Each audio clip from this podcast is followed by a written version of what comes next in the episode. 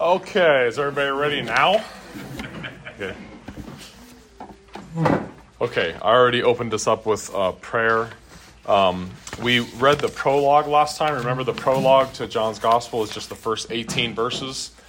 And those first 18 verses kind of spell out the main themes in the Gospel of John. You know, the Gospel of John, uh, one of the main things uh, given to us in John's Gospel is the doctrine of the Trinity. Uh, the Trinity is sort of there uh, in seed form in the Old Testament, but it really comes uh, in full force in the Gospel of John because you have the incarnation. Uh, you have that opening verse. What is look at John one one. In the beginning was the Word. Okay, so already you have another person here because the Word is distinguished from God the Father. In the beginning was the Word, and the Word was with God. Okay, so right there, there's two. And then Jesus speaks in the upper room discourse in John 14, 15, and 16 about the sending of who? He's going to send who into the world? The Holy Spirit. Okay, so clearly you have the three persons distinguished in John's Gospel. You have the very full revelation of the doctrine of the Trinity there in, in John's Gospel. Remember John 1, uh, verse 12 there and 13. As many as received him, to them he gave the right to become children of God, to those who believe in his name, who were born not of blood, nor of the will of the flesh, nor of the will of man, but of God. And so you have one of the major themes of John's gospel is the necessity of the new birth. Uh, and you see that all the way through. Uh, apart from the new birth, uh, people cannot understand. They just can't know Christ. They can't know the things of God. Uh, Nicodemus uh, did not understand the Old Testament. He did not understand what Jesus was even talking about when he said, You, you must be born again. Nicodemus is, is totally baffled by this. But apart from the new birth, uh, no one's going to understand or embrace the truth. Okay? And there's other themes that are, are there, but we're not going to uh, spend too much time talking about that. But I just wanted to show you, if you, uh, have a handout, do you all have a handout I, I got here? Now, when I was in seminary, when I uh, took Johannine literature, it was called, where we studied all of John's writings, they call it Johannine literature. Um, so we studied John's Gospel, 1st, 2nd, 3rd John, and the book of Revelation, which are the five books that John wrote. Um, I had actually just read uh, James White's book, The Forgotten Trinity, which is a great book. And he argues in that book that the phrase monogenes, the Greek word monogenes, which is normally translated as only begotten, he argues that it should be unique or one and only. And right after I read that, Dr. Waters, my professor in seminary, gave us a case as to why it should be translated only begotten. So he was contradicting what, what White said. And so I, these are my notes from those lectures, and I went back through and edited these um, after that class was over so I could use them later for things like this instead of having to reinvent the wheel. Um, but there, just just follow, walk through this uh, with me and uh, I'll try to make this uh, as understandable as I can. The term that's used there, monogenes, is in uh, chapter 1, verse 18. It's also in um, verse 14. Only begotten is usually translated as only begotten. Um, what does that mean? What does the term mean? Look at the point, point number two, letter A. For centuries, it was rendered only begotten. It's even in the creeds that way. The ancient creeds translate the term as only begotten. When we say the Apostles' Creed, we say the Nicene Creed, we, we say only begotten. Uh, it addresses the relationship between God the Father and God the Son. As such, it is an eternal and necessary relationship. Begetting distinguishes Father from Son. Procession distinguishes the Holy Spirit. So the Father begets the Son. I mean, you have to realize we, we, are we are up as close as we can get to who God really is here. So this is all we can say about him. The Father begets the Son. Okay, the Son doesn't beget the Father, but the Father begets the Son, and the Holy Spirit proceeds from the Father and the Son. Okay, does anyone know how like what is the significance of what I just said? And the Son. There, that phrase and the Son. I said the Holy Spirit proceeds from the Father and the Son. Does anyone know why that's significant? That's why the east west split happened, was over that phrase. Like the, the Eastern church, the Western church, the Western church said the Holy Spirit proceeds from the Father and the Son. And that's one of the reasons they split and are split all the way to this day. Okay? It's called the filioque clause in Latin. Filioque means and the Son. Because the Western Church added that to the creed, to the Nicene Creed, the Eastern Church said, see ya. Okay, it's one, it's one of the reasons that there's the Eastern Church and the Western Church. It's pretty odd, isn't it? You would think, what difference does that make? Okay, now I think it's taught in Scripture. I think that the Holy Spirit does proceed from the Father and from the Son. I think it's very clearly taught in the Upper Room Discourse in John 14, 15, and 16.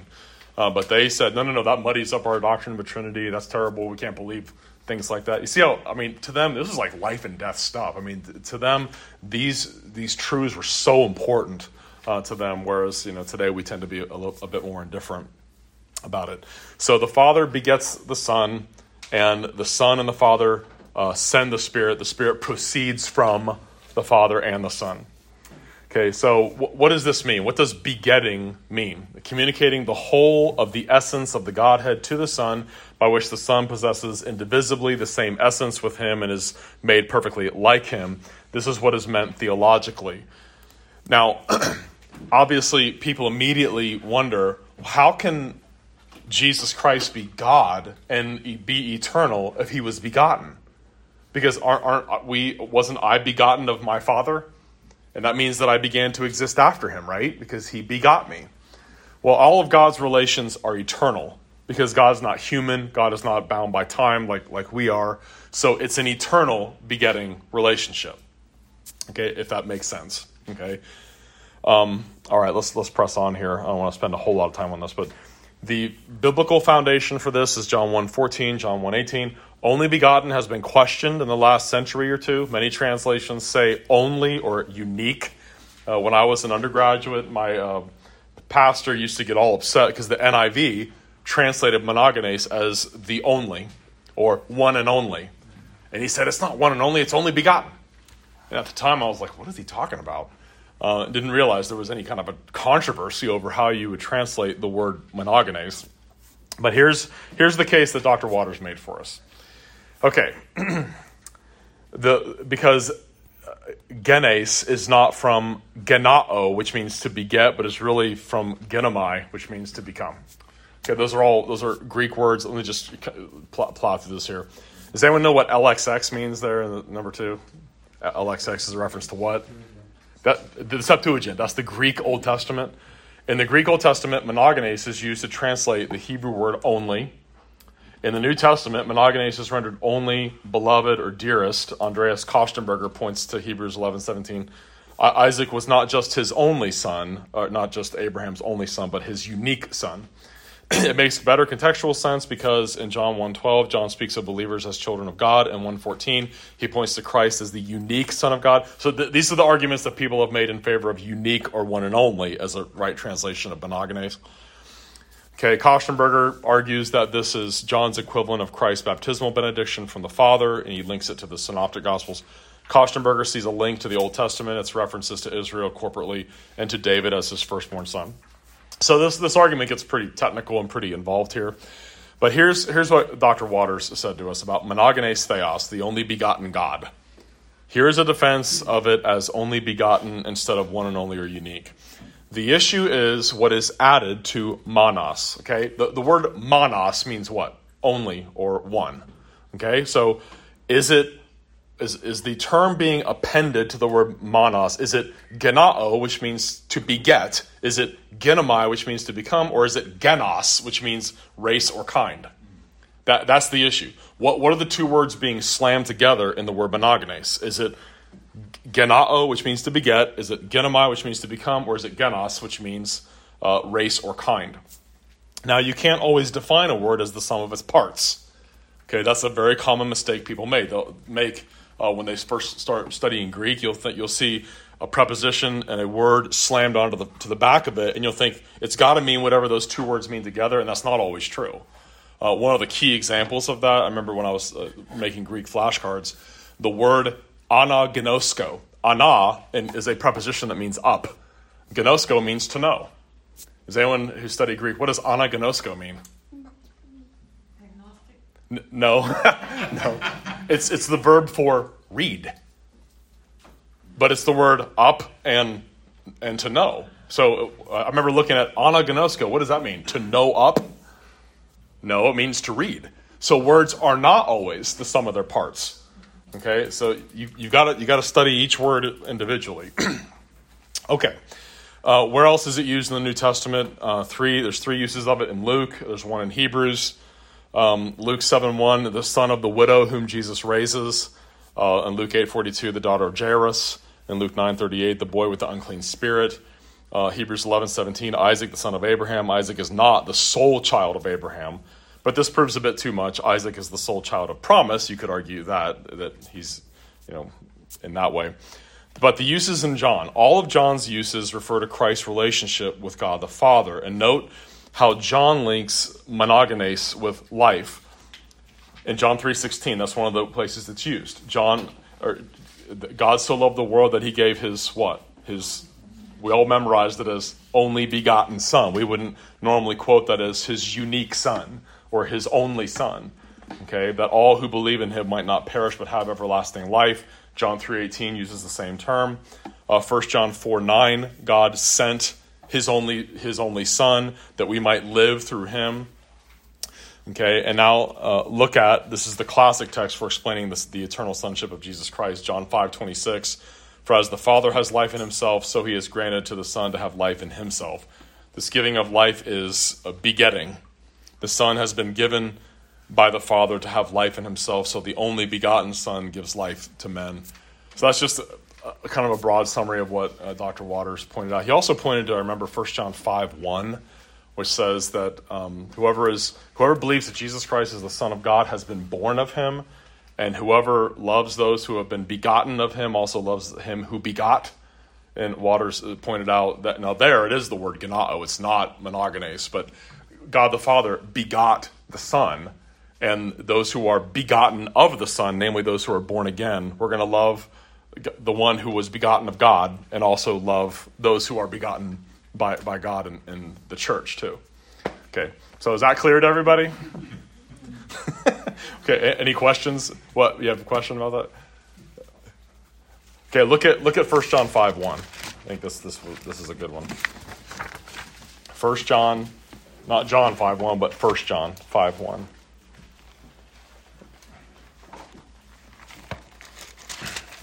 First John 5, verse 1 says, Whoever believes that Jesus is the Christ is born of God.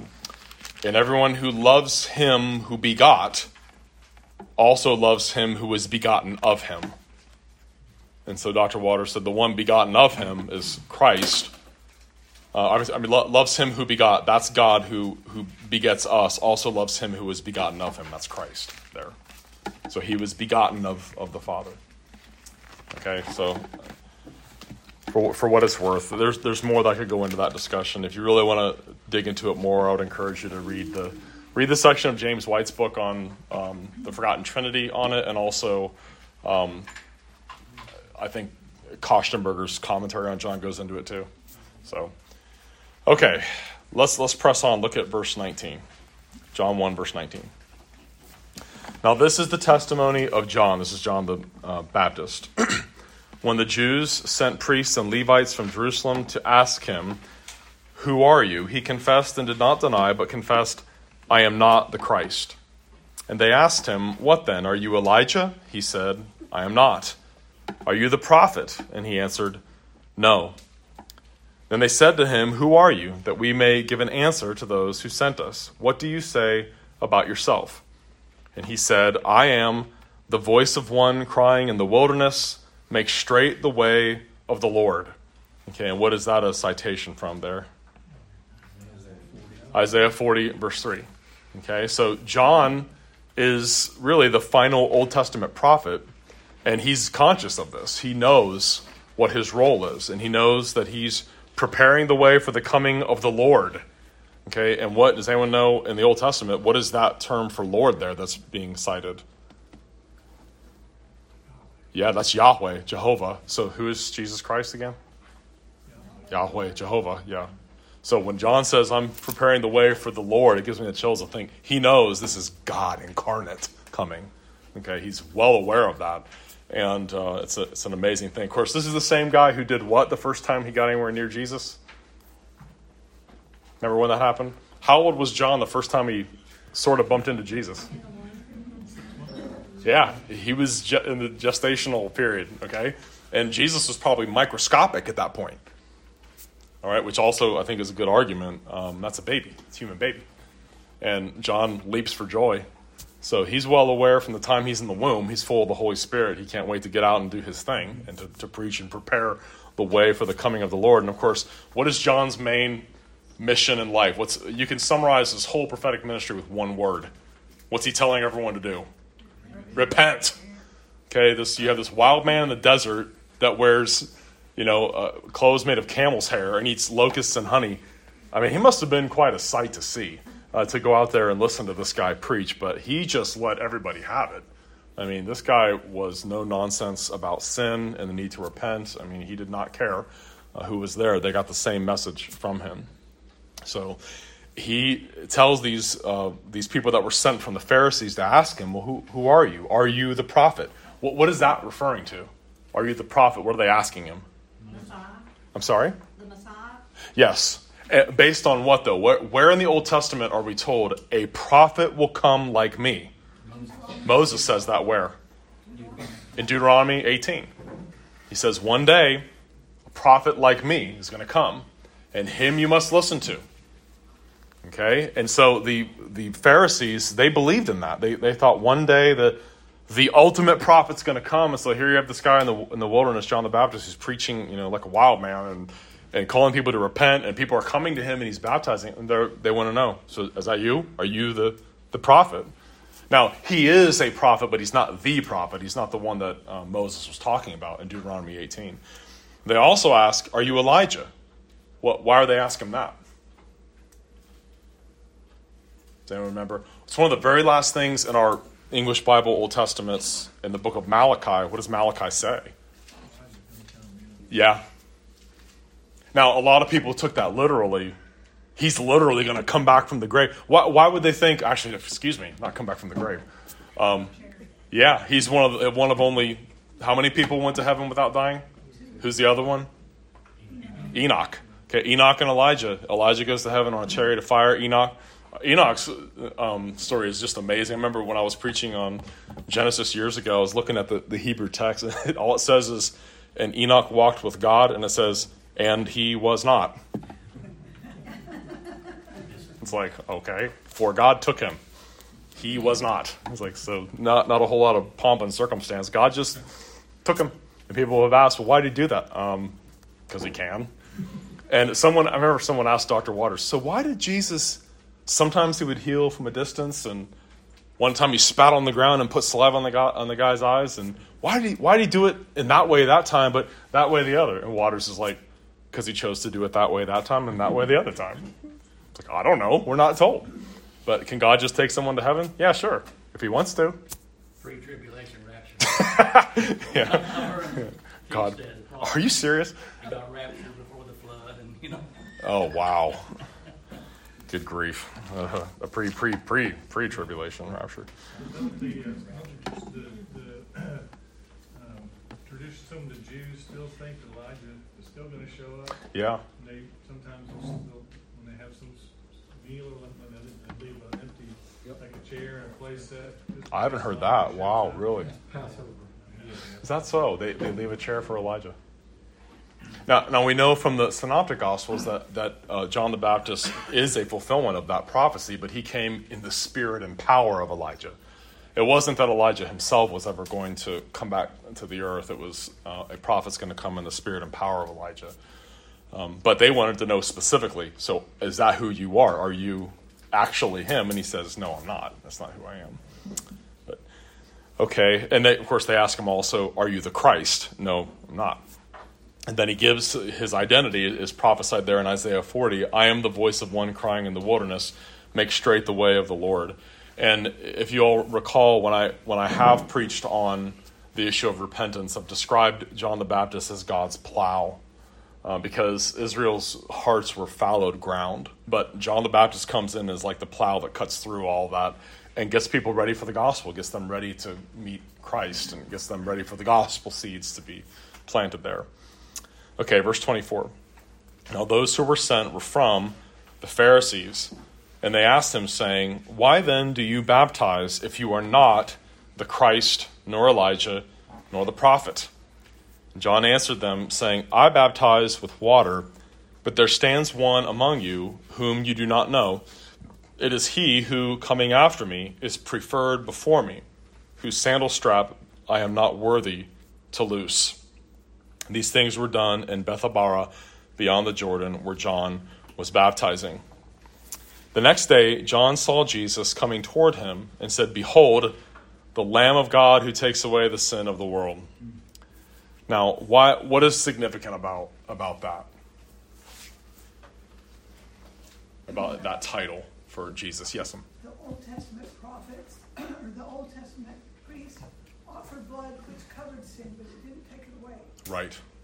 Yes, and this so this is the true lamb that's actually going to do away with the whole need for the Old Testament sacrificial system. He's going to actually take away the sin of the world. So remember, in the 10th chapter of Hebrews, it says it, it was impossible that the blood of bulls and goats could actually take away sins.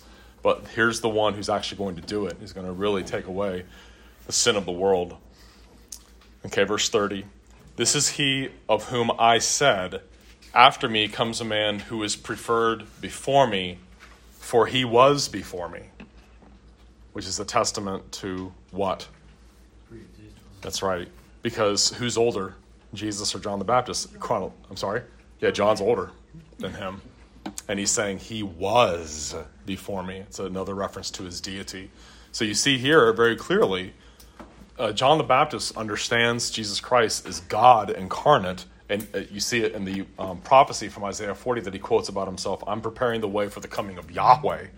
And he knows that that's Jesus. But also here, he was before me, even though he was conceived and born um, after him. John was older than Jesus. So you see, John is, is aware of this too. Okay, verse 31. I did not know him, but that he should be revealed to Israel. Therefore I came baptizing with water. And John bore witness, saying, I saw the Spirit descending from heaven like a dove, and he remained upon him. I did not know him, but he who sent me to baptize with water said to me, Upon whom you see the Spirit descending and remaining on him, this is he who baptizes with the Holy Spirit. And I have seen and testified that this is the Son of God. Now, of course, at Jesus' baptism, what do you see really in full view there? The whole, all three persons are, are right there.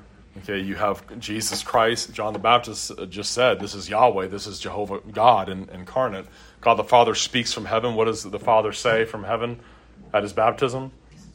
This is my beloved Son, okay, in whom I am well pleased. Okay, what's the significance of that? Why, why is it so significant that he said, In whom I'm well pleased? That's right. That's right. He is the only man God could ever say that about. He can't say that about me or you. Okay, because we're not obedient. And Jesus, from conception to the cross, so his final moments on the cross, is always pleasing the Father because he was always obedient to him. He always loved God perfectly. He never had a moment of malcontentment and never had a moment of, of lapsing into sin or lifted up his soul to an idol. No deceit ever came out of his mouth. and He was perfectly righteous and holy. This is my beloved Son in whom I am well pleased. And that's why, if we are believers in Jesus Christ, if we trust in Him as our Savior, we're hidden in Him, and God is pleased with us too. Not because of us in ourselves, but because we're dressed in His righteousness. Okay? So there you have John kind of making an allusion there to when he was at the baptism of, of Jesus. And of course, I think John, John himself was confused by a number of things here. John does understand this is the Lord, this is the Lamb of God, but there's things that he doesn't seem to understand. Jesus comes to him and does and requests baptism. What was John's answer to him when he asked for baptism? Yeah, shouldn't you be the one baptizing me? Okay, and what does Jesus say? Yeah, permit it to be so for now, for thus it is, it is fitting to fulfill all righteousness. And theologians and commentators kind of, um, I think that the main thing to get from that is that his baptism and the anointing of the Holy Spirit, the Holy Spirit coming down upon him. Our confession has a, a, a, paragraph about this in the chapter of Christ the Mediator. He was anointed with the Holy Spirit above measure. It really marks the beginning of his public ministry. That, that's the moment that it really starts. Because as soon as he's baptized, what happens? That's right. He's driven right into the wilderness and he experiences the temptations. Okay? Experiences temptation. And um, I listened to Renewing Your Mind, and um, Sproul, Sproul makes the point. Anyone here listened to it recently? He was talking about this and um, how, yeah, Adam, Adam's tempted with a full stomach in the midst of paradise. Jesus is tempted to, to eat something, you know, starving to death, you know, being supernaturally kept alive in the wilderness. You know, so the, the you know scales are tilted against him, but he achieves perfect righteousness. He doesn't succumb to any of those temptations. Uh, but he also is tempted in some of the ways that Israel was tempted. Um, remember, Israel wanted food. They were fussing about food, and they were supposed to trust in God. And, and Jesus even quotes from Deuteronomy's recounting of that man shall not live by bread alone, but by every word that proceeds from the mouth of God, and so forth there. All of his replies were from Deuteronomy. Yeah, yeah, it was like his favorite book to quote from. He quotes from it a lot, yeah. He liked Deuteronomy, and he quotes from. I'm sure he liked the whole Old Testament, so since he you know wrote it. Um, but he quotes Isaiah a lot too. He likes Isaiah too. So, okay, so there you have the kind of the recounting of Jesus' baptism. Now, verse 35. Again, the next day, John stood with two of his disciples, and looking at Jesus as he walked, he said, "Behold, the Lamb of God." So there you have that designation again. The two disciples heard him speak, and they followed Jesus. Then Jesus turned and seeing them following, said to them, What do you seek? They said to him, Rabbi, which is to say, when translated, teacher, where are you staying? He said to them, Come and see. They came and saw where he was staying and remained with him that day. Now it was about the tenth hour. One of the two who heard John speak and followed him was Andrew, Simon Peter's brother he first found his own brother Simon and said to him, We have found the Messiah, which is translated the Christ. And he brought him to Jesus. Now, when Jesus looked at him, he said, You are Simon, the son of Jonah. You shall be called Cephas, which is translated a stone. The following day, Jesus wanted to go to Galilee, and he found Philip and said to him, Follow me. Now, Philip was from Bethsaida, the city of Andrew and Peter. Philip found Nathanael and said to him, We have found him of whom Moses in the law and also the prophets wrote, Jesus of Nazareth, the son of Joseph. And Nathanael said to him, Can anything good come out of Nazareth? And Philip said to him, Come and see.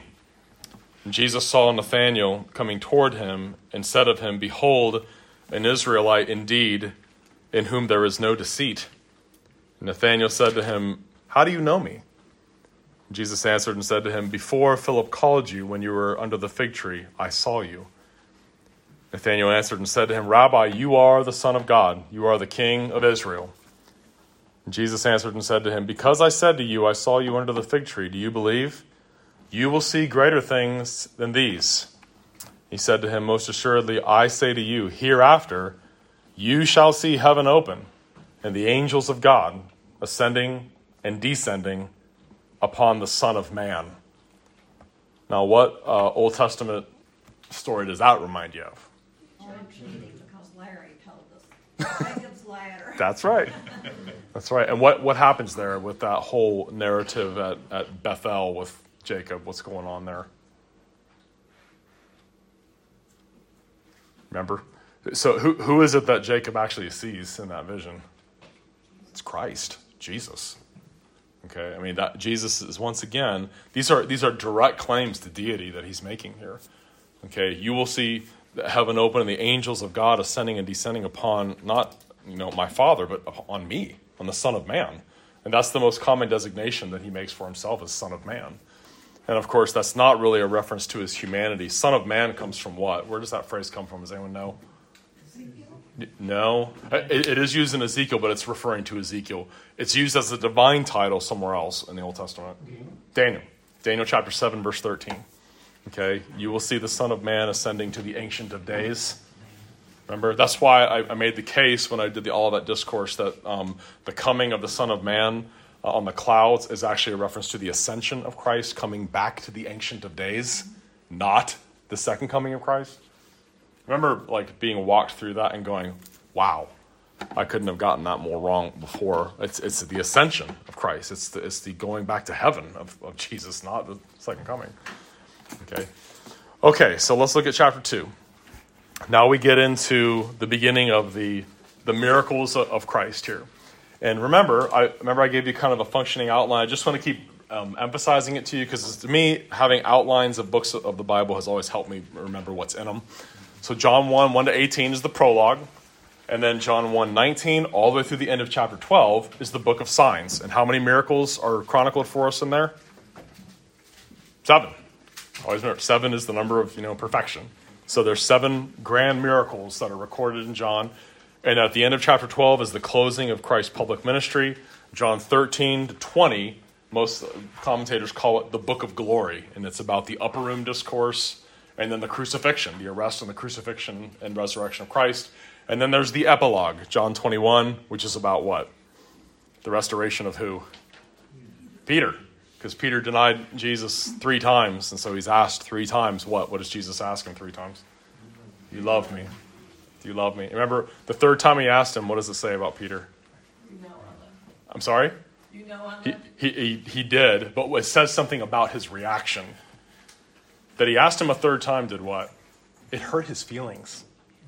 It actually says that. Peter was upset. He was hurt. He kept asking him that. And I always think that's, a, that's really remarkable. So, is Jesus allowed to hurt our feelings? Yeah, sure. So he, he purposely did that. He purposely hurt his feelings.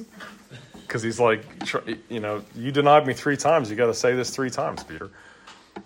Okay, uh, verse 1. On the third day, there was a wedding in Cana of Galilee, and the mother of Jesus was there. Now, both Jesus and his disciples were invited to the wedding, and when they ran out of wine, the mother of Jesus said to him, They have no wine. And Jesus said to her, Woman, what does your concern have to do with me? My hour has not yet come. His mother said to the servants, Whatever he says to you, do it. Now there were set there six water pots of stone, according to the manner of purification of the Jews, containing twenty or thirty gallons apiece. And Jesus said to them, Fill the water pots with water. And they filled them up to the brim. And he said to them, Draw some out now and take it to the master of the feast. And they took it. When the master of the feast had tasted the water that was made wine and did not know where it came from, but the servants who had drawn the water knew, the master of the feast called the bridegroom. And he said to him, Every man at the beginning sets out the good wine, and when the guests have well drunk, then the inferior. You have kept the good wine until now. And that's kind of a little bit symbolic there, isn't it? You think? Because normally you put out the good wine first and then the inferior wine later, but in redemptive history, the, the inferior wine is set out first, and you know the coming of Jesus Christ is, is better wine later. So there, there is some symbolism. I don't want to be too allegorical here, but there, I think there's some of that here. Verse 11 This beginning of signs Jesus did in Cana of Galilee and manifested his glory, and his disciples believed in him. And this, after this, he went down to Capernaum, he, his mother, his brothers, and his disciples, and they did not stay there many days. Okay, so that's the first miracle. Is Jesus makes probably somewhere around 150 gallons of really good wine uh, for this wedding um, that was taking place there in, in Cana.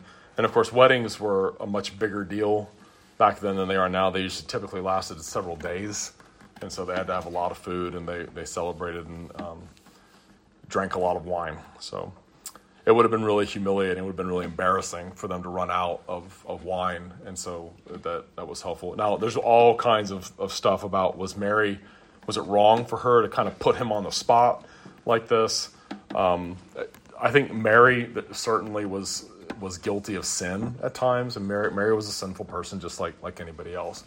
But whatever your understanding of the details of the interaction of Jesus with, with Mary here, it has nothing to do with asking Mary favors today okay? Because this passage is used by Rome uh, to say that, well, look, you know, she obviously has big clout with her son, so if you can't get something from him, just ask his mother, and he'll ask Jesus for you, or, or something like that. And that's just um, that's scripture twisting of the highest order. It really, it really is. There's nothing has nothing to do with um, what's being said here. Okay, verse thirteen. Now the Passover of the Jews was at hand, and Jesus went up to Jerusalem. And he found in the temple those who sold oxen and sheep and doves and the money changers doing business. When he had made a whip of cords, he drove them all out of the temple with the sheep and the oxen and poured out the changers' money and overturned the tables. And he said to those who sold doves, Take these things away. Do not make my father's house a house of merchandise. Okay, now stop there. And we know from the Synoptic Gospels, he also did this when? There's, there was more than one cleansing of the temple, mm-hmm. right? He does this right at the beginning of his public ministry in John, but the last week of his life, he does it again. Now, a lot of people have said, well, the, this chronology is all messed up, you know, or whatever. And Dr. Waters pointed out, no, he just did it more than once. He was in Jerusalem, and when he saw what they were doing in there, he trashed the place and threw them all out and said the same thing he says just a few days before his arrest and his crucifixion towards the end. So there were definitely at least two cleansings of the temple that he that he did. Okay, does that make sense? So don't don't don't worry about the you know the chronology. He he did this more than once. Okay, verse 17. Then his disciples remembered that it was written, Zeal for your house has eaten me up. So the Jews answered and said to him, What sign do you show to us since you do these things? And Jesus answered and said to them, Destroy this temple, and in three days I will raise it up. Okay, now, just real quick, I want, to, want you to notice this is a pattern that we're going to see again and again as we read through John's gospel. Jesus will make statements that have spiritual meanings, and when people interpret him in a certain way, they're always wrong. How are they going to interpret him here? Literally. When he tells Nicodemus in chapter 3, unless a man's born again, why does Nicodemus not understand him? He interprets him literally again. The woman in John chapter 4, um, whoever drinks the water I shall give him will never thirst. What does she think he means? Literal water. Okay? That's one of the reasons when, when Rome tells us, when he says, Whoever does not eat my flesh and drink my blood, well, that's literal. Obviously not.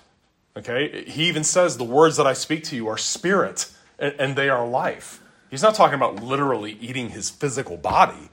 But that's one of the things that's so bizarre to me about the way that, that Rome will interpret John chapter 6. It's like, don't you see the pattern here? Every time someone interprets him literally, they misunderstand completely what he's saying. Okay, so that's, I want you to notice that here. Destroy this temple, and in three days I will raise it up. And of course, what's he standing right in front of there? He just purged and cleansed the temple, so the temple's right behind him. In verse 20, the Jews said, It has taken 46 years to build this temple, and will you raise it up in three days? But he was speaking of the temple of his body. Therefore, when he had risen from the dead, his disciples remembered that he had said this to them, and they believed the scripture and the word which Jesus had said. Okay, so even, even they didn't fully get this until after the resurrection. I think there was a lot about Jesus' entire ministry they didn't understand until after the resurrection. And in fact, when Jesus ascends back to heaven, what does he tell them to do? Wait. Wait until the Holy Spirit comes. In other words, you guys still aren't ready to preach anything yet. When the Holy Spirit comes, then you're going to go and preach and do, and do your thing. okay, and notice too, uh, at the end of verse 22, they believed the scripture and the word that Jesus had said. So, what two things are on par with each other there? Scripture and the words Jesus said. He speaks with the very authority of God. You see that there? That's, that's very clearly brought out there. They're on equal footing. Jesus' words and Scripture are on equal footing. Okay. Verse 23. Now, when he was in Jerusalem at the Passover during the feast, many believed in his name when they saw the signs which he did. But Jesus did not commit himself to them because he knew all men and had no need that anyone should testify of man, for he knew what was in man. What, what's in man? Sin. And okay, there are many who quote unquote believed in him because I mean, how could you not be impressed by all the miracles and all the power that he was, was showing?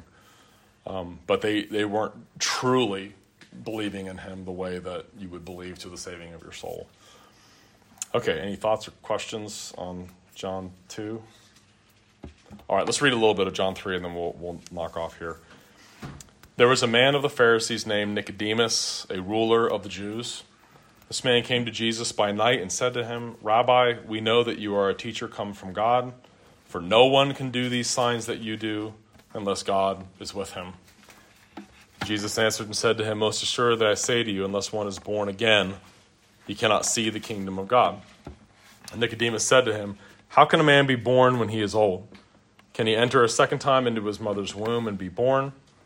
And Jesus answered, Most assuredly I say to you, unless one is born of water and the Spirit, he cannot enter the kingdom of God. Now, that's certainly not talking about baptism there, um, because Christian baptism has not even been instituted yet, it hasn't even been started yet. Um, also, that's probably a reference to Ezekiel 37. If I turn, turn back and just keep your finger there in John, look back at Ezekiel um, chapter 37 or 36, verses, yeah, Ezekiel 36, verses um, 26, or verse 25 and following. Ezekiel 36, verse 25. Ezekiel 36, verse 25. Ezekiel 36, verse 25. You see it? Then I will sprinkle clean water on you, and you shall be clean. I will cleanse you from all your filthiness and from all your idols. I will give you a new heart and put a new spirit within you. I will take the heart of stone out of your flesh and give you a heart of flesh. I will put my spirit within you and cause you to walk in my statutes, and you will keep my judgments and do them. So, this idea of being sprinkled with clean water, and you shall be clean, that's a, a, theme in the Old Testament. And so, that's really what he's talking about. Born of water and the Spirit, meaning that those are two references to the same thing. They're both references to the new birth. They're just different ways of referring to it. That's one, one of the many reasons we don't practice immersion, we practice sprinkling. Because uh, the salvation is not an immersion, it is a washing. It is washing of regeneration, the sprinkling of the blood of Christ, the, the sprinkling of water to make, to make one clean, the pouring out of the Holy Spirit and Joel, and on and on and on. Those are the themes that you see um, paralleled in baptism. Okay, verse uh, 6. That which is born of the flesh is flesh, and that which is born of the spirit is spirit. You hear that? So if you're not born again, your, your flesh can only give birth to more what? Flesh, sin. Okay, that sinful nature. Okay, but that which is born of the spirit is spirit. And then verse 7, it's almost like Nicodemus, while, while Jesus is saying this, Nicodemus's face must be going like. And so Jesus says, Don't marvel. He can see that he's marveling. Don't marvel that I said to you, You must be born again. Okay, and then verse 8. Verse 8 is a very important New Testament verse because this really is the end. This is the death knell to all forms of hyper sacramental theology that teach, you know, salvation by baptism or, or whatever. The wind blows where it wishes, and you hear the sound of it, but cannot tell where it comes from and where it goes. So is everyone who is born of the Spirit. Okay? Men do not control the grace of God. God does. Now, He's given us the means of grace, and we preach the word, and we, we baptize, and we serve the Lord's Supper, and we preach the word and evangelize. But at the end of the day, can I regenerate someone by baptizing them or what? I can't. We don't have control over the grace of God. It's like the wind that blows where it wishes. You can you cannot tell where it comes from or where it goes. So is everyone who's born of the Spirit. I think it was uh, B.B. Warfield in his book on the plan of salvation. This is the death of all forms of sacerdotalism. Anyone know what, what does the word sacerdotalism refer to? The, the I'm sorry? Priestly. Priestly. The, the Latin term sacerdos refers to a priest, and Roman Catholicism and others would be forms of sacerdotalism because they think their priests have the power to regenerate you by pouring water on you. Like it works automatically every time. And Warfield points out no, it doesn't. No, it doesn't.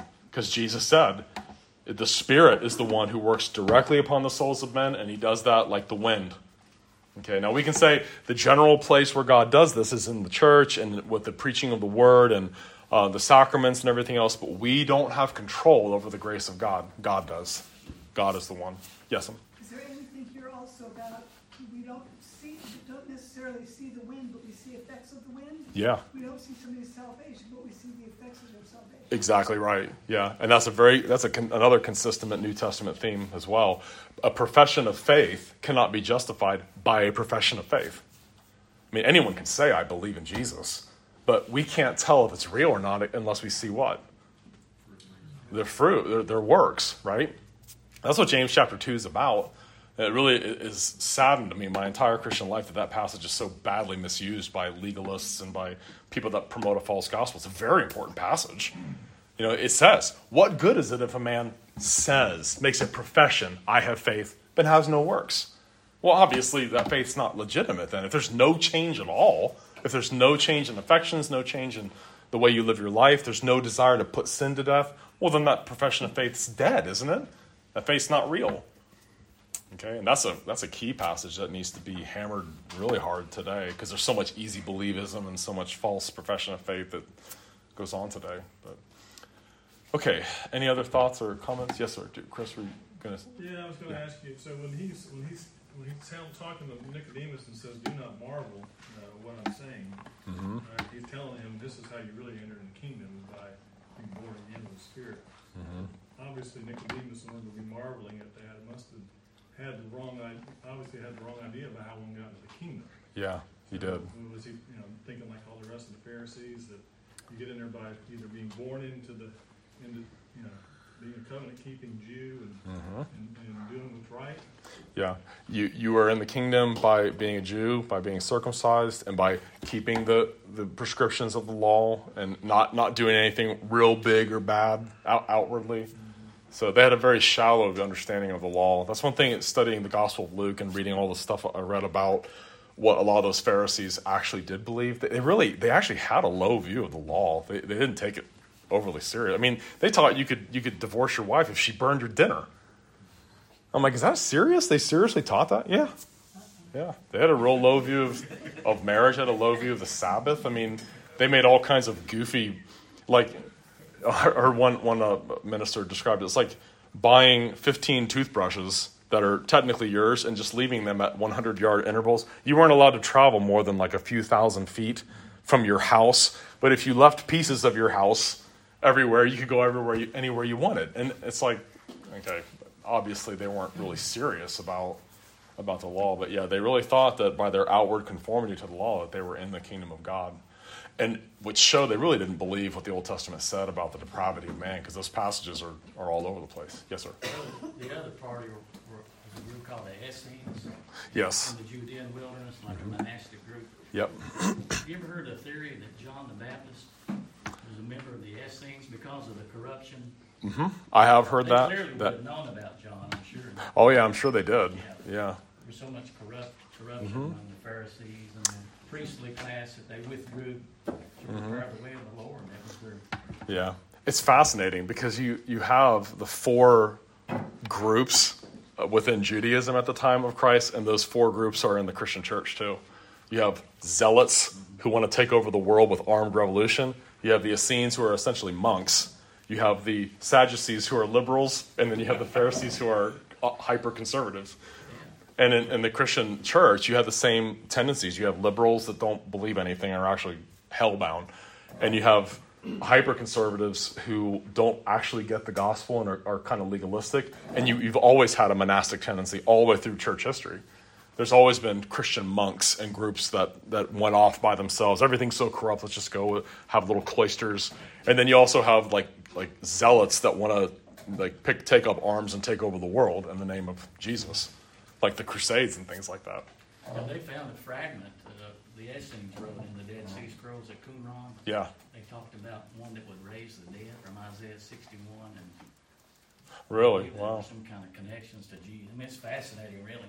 Yeah, It's, uh, yeah. De- the whole story of the Dead Sea Scrolls is a fascinating tale. I know you're like into archaeology, but that that is a cool. It was that 1946 that that 47. 46 seven, and some some kid lost a goat, right?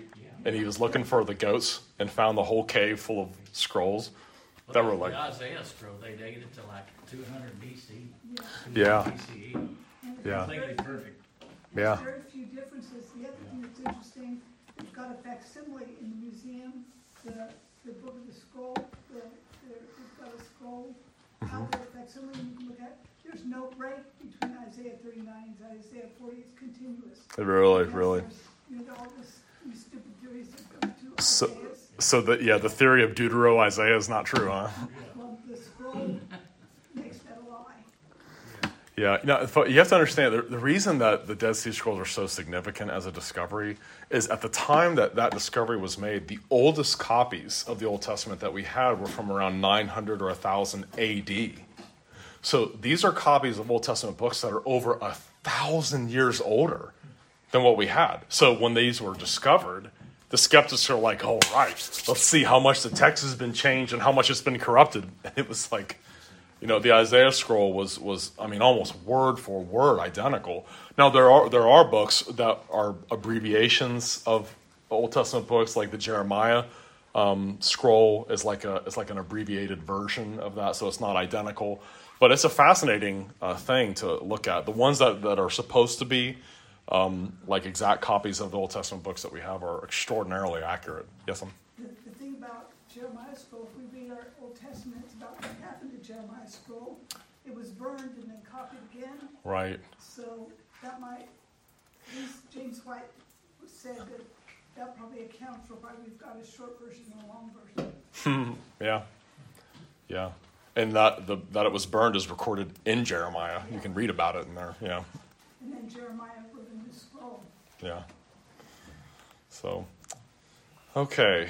Um, why don't we go ahead and, and stop there? But any, any other thoughts or comments or questions? I really enjoy doing this with you all. It's really good to just read and talk about scripture and share stuff. So we'll, we'll pick up. We'll, we'll start at John three again and kind of work through the, the new birth thing. That's that's a really important text in scripture. But all right, let me uh, close this in prayer then. Father, thank you for this time to be together around your word, and um, what a blessing it is to see the, the truth that you have revealed, that Jesus' words are on par with Scripture. I, I, I almost forgot about that there at the end of, of John chapter 2. What, a, what an amazing thing. And um, the, the new birth and the sovereign spirit, um, what a blessing um, that you work immediately upon the souls of, of your people and make them alive in Christ in your time. And uh, we pray that we'd be zealous in proclaiming the gospel to our own children, to our families, and to one another, and to the lost world. And we pray that you would be glorified in our fellowship now in Jesus' name. Amen.